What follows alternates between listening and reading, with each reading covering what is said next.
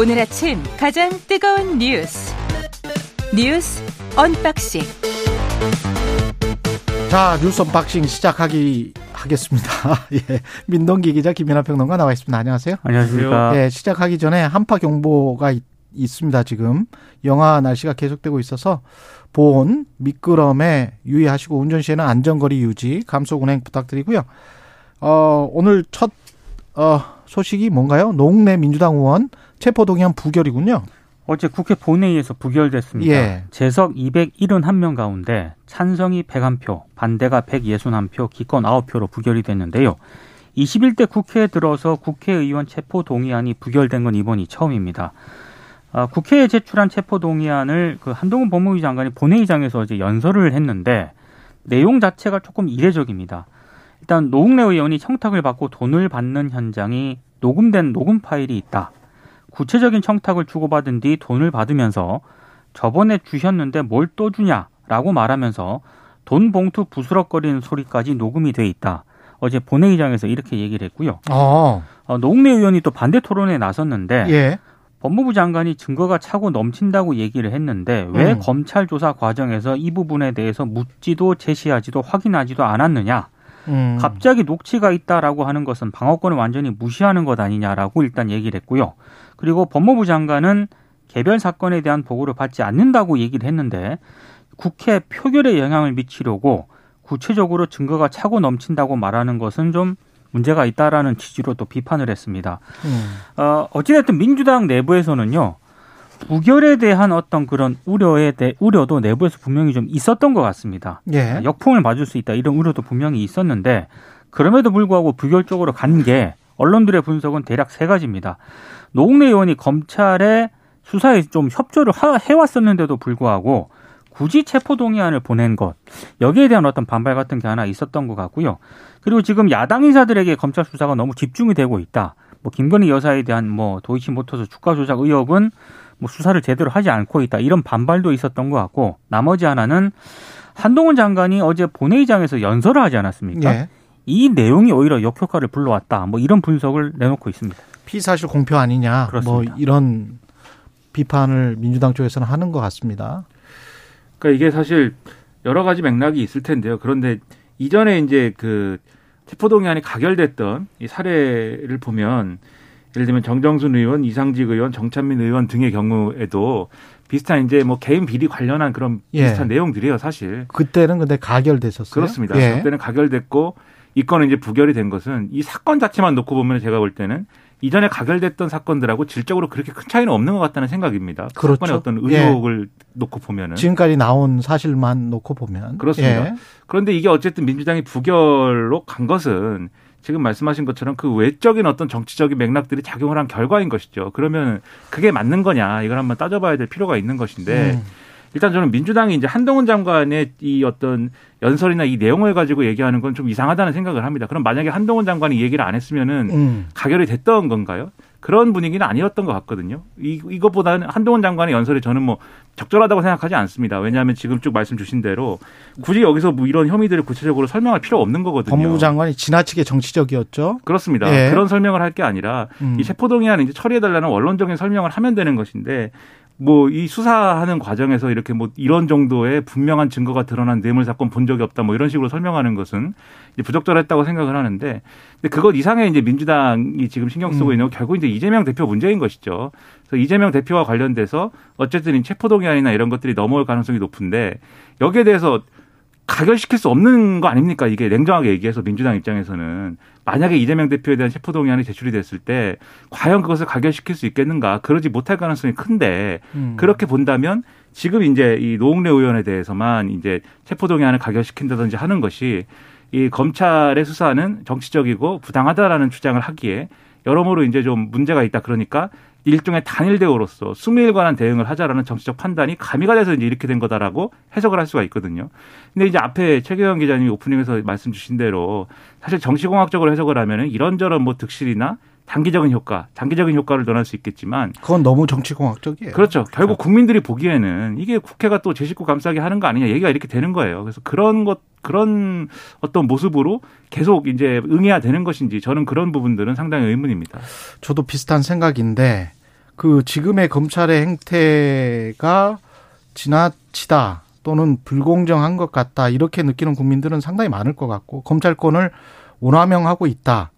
어제 그 사면도 마찬가지 우리가 좀 비슷한 이야기잖아요. 독일 같은 경우에 지금 역사상 한 네 명 했다는 거 아닙니까? 사면을. 역사상 네 명 했다는 건데 이 이명박 전 대통령 같은 경우에 형기가 뭐 거의 15년 남아 있고 너무 많이 남았죠. 예. 그다음에 100억 가까운 벌금을 그것도 면제해 줘 버리는 그런 사면이잖아요. 개인적인 치부를 한 건데 사면권도 남용되고 있는데 불체포 특권도 이거는 노웅래 의원이건 이재명 당대표가 만약에 또 체포 동의안이 넘어온다고 할지라도 이거는 가결시켰어야 맞지 않나 싶습니다. 제가 보기에는. 그리 아니면 체포 동의안이 넘어오기 전에 노웅래 의원이 스스로 예, 출두를 해서 관련해 가지고 이야기를 하고 아니면은 체포 동의안 관련해서 뭐 뭐 이 그 뭐 나중에 구속 영장이 뭐 청구되거나 이러면은 구속 적부심을 할 수도 있고요. 그래서 이게 불체포 특권이라는 게 특권이잖아요. 그렇습니다. 근데 특권이 그 이것도 원하명 돼서는 안 되겠죠. 예. 다만 이제 검찰이 원칙적인 대응이 필요할 것 같은데요. 검찰이 예. 이후에 할 수 있는 카드는 그게 두 가지가 있습니다. 뭐가 있을까요? 이제 회기가 끝났을 때 예. 에, 다시 이제 그 체포 동의안을 내면 되거든요. 회기가 끝났을 때. 그러니까 체포 어 이제 구속 수사를 할 수 있는 그런 그럼- 상황이 생기거든요. 예. 회기가 끝났기 때문에 그렇죠. 물론 이제 그 회기가 끝났을 때 예. 다시 국회가 임시 회의를 소집할 수도 있습니다만 그거는 제가 봤을 때 그 보막하기 위해서 그 다시 임시 국회를 그건 소집한다. 너무 이제 민주당 입장에서도 부담이 큰 상황이고요. 예, 그거는 정말 국민들한테 지탄을 받을 나머지. 하나 카드는 불구속 상태에서 이제 기소를 한 다음에 음. 재판으로 넘기는 그런 방안도 있습니다. 예, 그렇겠죠. 그러니까 후자가 네. 아무래도 유력할 것 같아요. 왜냐하면 음. 어쨌든 이게 절차적으로는 어, 체포가 필요하다. 그러니까 인신의 구속이 필요하다라고 판단해서 절차를 거치려고 한 거였는데 이제 안 된 거지 않습니까? 체포가 원래 48시간이잖아요. 구속 그렇습니다. 구속하고는 다르거든요. 그리고 예. 바로 이제 구속영장 청구하는 걸로 넘어갔겠죠. 예. 체포가 됐으면. 그러니까 예. 요 요건이었을 텐데, 근데 그, 예, 그 절차가 넘어가지 않은 것이기 때문에 예를 들어서 법원에서 구속영장 청구했는데 이제 기각됐을 경우에 동일한 사안, 동일한 논리로 다시 재신청하지는 않잖아요. 뭐 보강을 음. 하거나 뭐 이렇게 해서 재신청하잖아요. 예. 마찬가지로 이 사건과 관련돼서 이제 그렇게 할 수도 있겠지만 이게 어떤 정치인이 어쨌든 대상인 사건이기 때문에 그렇게 하기 상당히 어려운 조건이고 그러면 이제 불구속 기소를 할 가능성이 저는 높다고 봅니다. 그러면 결국 노웅래 의원이 재판에서 자기 무죄를 스스로 증명해야 되는 것인데 만약에 이게 나중에 가서 이제 유죄로 결국 나온다라고 했을 때는 뭐 무죄가 나오면은 아 그때 국회가 그렇게 대응한 것도 뭐 이유가 있었구나라고 생각하겠지만 만약에 유죄가 나왔을 때는 국민들은 또 이 국회에 대해서 어떤 생각을 가질 것이냐 이런 곤란한 점들이 있는 거거든요. 그래서 사실 지난 대선에서는 여야 대선 후보 모두가 이 국회의원으로서의 어떤 불체포 특권이나 이런 거에 대해서는 어 이 포기한다든지 개선해야 된다든지 뭐 이런 주장도 하고 뭐 그랬던 거 아닙니까? 그렇죠. 그런 맥락의 연장선에서 판단했어야 되지 않나라는 생각이 좀 듭니다. 예. 그거는 또 사법부의 영역이니까 사법부에서 그렇죠. 충분하게 무죄를 입증을 스스로 하든지 그런 게 낫죠. 일반 사람들처럼. 이재명 대표 어 검찰 출석 가능한 시간을 지금 확인 중이다. 그러니까 성남 FC 불법 후원금 의혹과 관련해서 직접 검찰에 일단 출석은 하겠다. 어제 기자들에게 이렇게 입장을 밝혔습니다. 국회 본회의 직후에 어, 검찰과 이 본인이 가능한 시간을 확인 중이기 때문에 일단 자기가 출석하기로 했으니까 그렇게 알면 될 것 같다. 이렇게 얘기를 했거든요. 그러니까 검찰이 내년 1월 10일에서 12일에 출석을 해달라고 요청을 했고 지금 일정과 방식 등을 조율 중이다. 이렇게 얘기는 했습니다. 여기에 대해서 일단 국민의힘이 논평을 냈는데요. 옳은 결정이다라고 일단 어, 긍정적으로 평가를 하면서도 다만 공교롭게도 국회 본회의에서 민주당 노웅래 의원 체포 동의안이 부결된 직후에 입장을 밝힌 것에 대한 의도는 무엇인지 의구심이 남는다 이렇게 논평을 했습니다. 근데 뭐 좋은 옳은 결정이라고 했으면 뭐 옳은 결정이라고 끝내면 되는데 사실 네. 뭐 이렇게 의구심을 갖고 뭐 의도를 의심하고 정치인이 뭐 어떤 거 문제에 대해서 대응을 하는데 의도가 없는 게 어디 있겠습니까? 나름대로 이재명 대표의 뭐 의도가 있겠죠. 근데 그 의도를 뭐 이렇게 얘기하기 앞서서 어쨌든 지금 많은 사람들이 예상하고 우려했던 거는 이제 검찰이 조사에 출석을 안 한다든지 뭐 이런 상황이 어떻게 할 것이냐 뭐 이런 걸 가지고 고민을 했던 거잖아요. 근데 어쨌든 당장 가는 건 아니라는 것이지만 일정을 조율하고 있고 출석 의사를 분명히 밝힌 겁니다. 이전과 이전과 이전과 비교해서도 그렇죠. 훨씬 구체적으로 밝힌 거예요. 저는 그런 결정이 이제 옳은 대응이라고 보고 앞으로 이제 검찰 수사에 당당히 임해서 뭐 스스로 이제 할 수 있는 법적 권리를 활용하면서 그 이 사건에 대해서 앞서 말씀하신 것처럼 진실이 뭔지를 밝히는 데 있어서 역할을 해야 된다고 생각합니다. 그리고 우리가 검찰이 짜놓은 프레임에 언론이 걸려 넘어질 수도 있기 때문에 자꾸 제가 강조를 합니다만 왜냐 원하면 워낙 그 다른 언론에서 이야기를 안 하고 있기 때문에 윤석열 대통령의 일가와 관련된 검찰 수사랄지 기소 여부는 빨리 결정을 해야 돼요. 그 최우순 씨도 마찬가지고 음.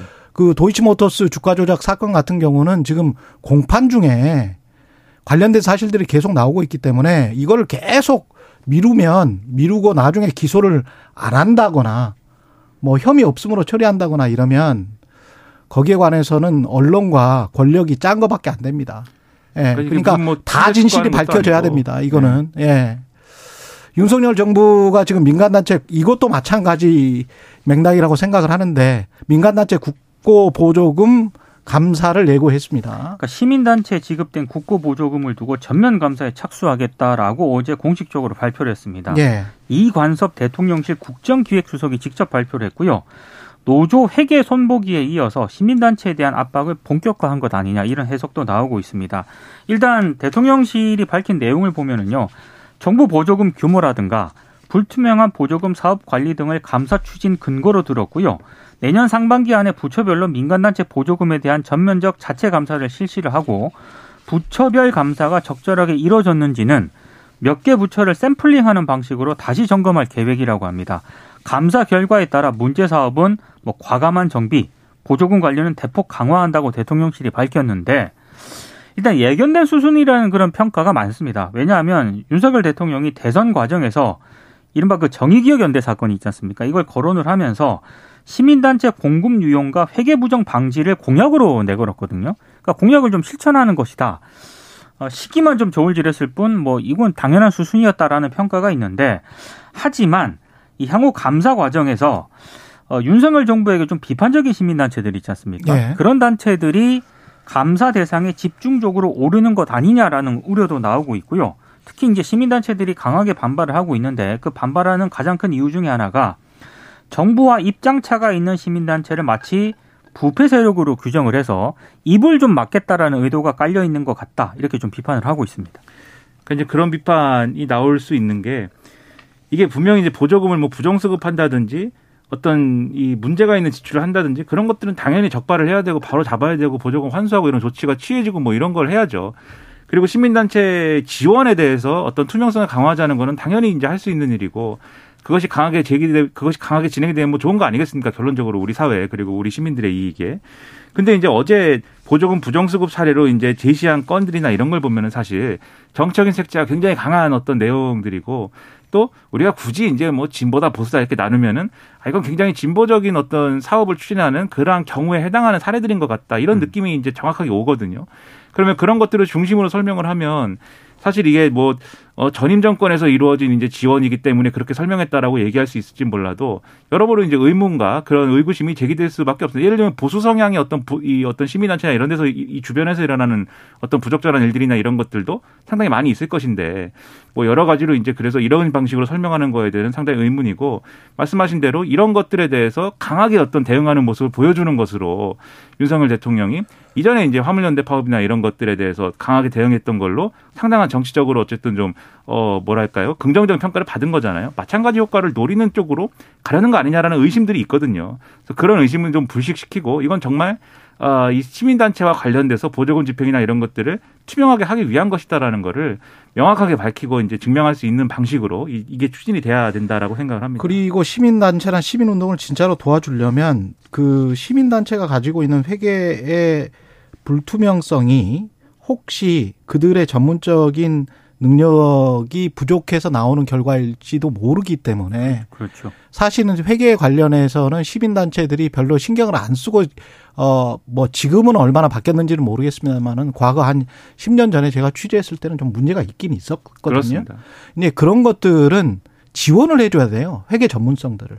정부나 다른 데에서도 지원을 해줄 수 있을 것 같은데 그런 것들을 좀 지원해 줘야 될 것 같고 두 번째는 이것도 마찬가지로 본인과 본인 주변에 관해서 제발 좀 신경을 썼으면 좋겠습니다. 지금 소송을 하고 있고 법무부에서는 검찰에서는 지금 굳이 안 내놓으려고 지금 2심까지 가, 갔잖아요. 그렇죠. 이게 다 시민단체들이 하는 건데 세금 도둑 잡아라 함께하는 시민행동 투명 사회를 위한 정보공개센터와 뉴스타파가 지금 검찰총장의 특수활동비 윤석열 대통령의 특수활동비를 공개해라 라고 소송을 해서 2심까지 이겼어요.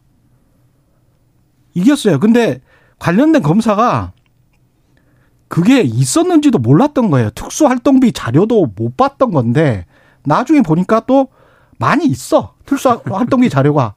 그리고 이, 이 자료가 왜 중요하냐면 이거를 어떤 정치적 판단에 따라서 어떤 정치적 상황에서 어떤 데다가 많이 돈을 밀어줬는지 음. 어떤 특수한 지청이나 어떤 수사에 많이 밀어줬는지를 판단할 수 있는 또 근거가 되거든요.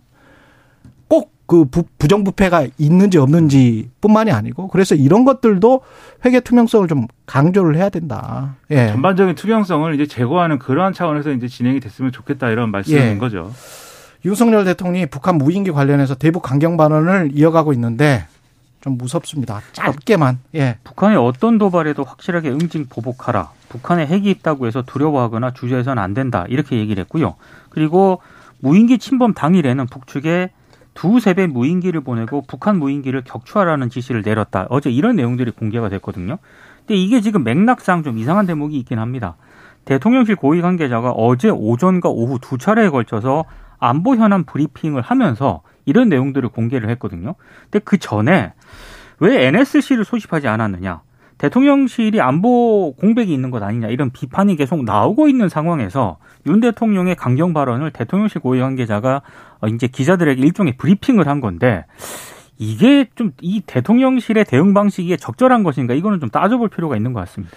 거의 이틀째 이런 방식으로 이제 그날 네. 대통령이 얼마나 강한 발언을 했는지를 얘기를 하는데 저는 대통령실이 제대로 대응 안 하는 것도 국민의 어떤 불안을 가중시키는 거지만 너무 과한 얘기를 대통령이 하는 거에 대해서도 불안함이 가중되는 거거든요. 그 적정선을 좀 지켜줬으면 좋겠다라는 생각입니다. 네, 여기까지 하겠습니다. 뉴스 unboxing 민동기 기자 김민아 평론가였습니다. 고맙습니다. 고맙습니다. KBS 일라디오 최경영의 최강시사 듣고 계신 지금 시각 7시 40분입니다.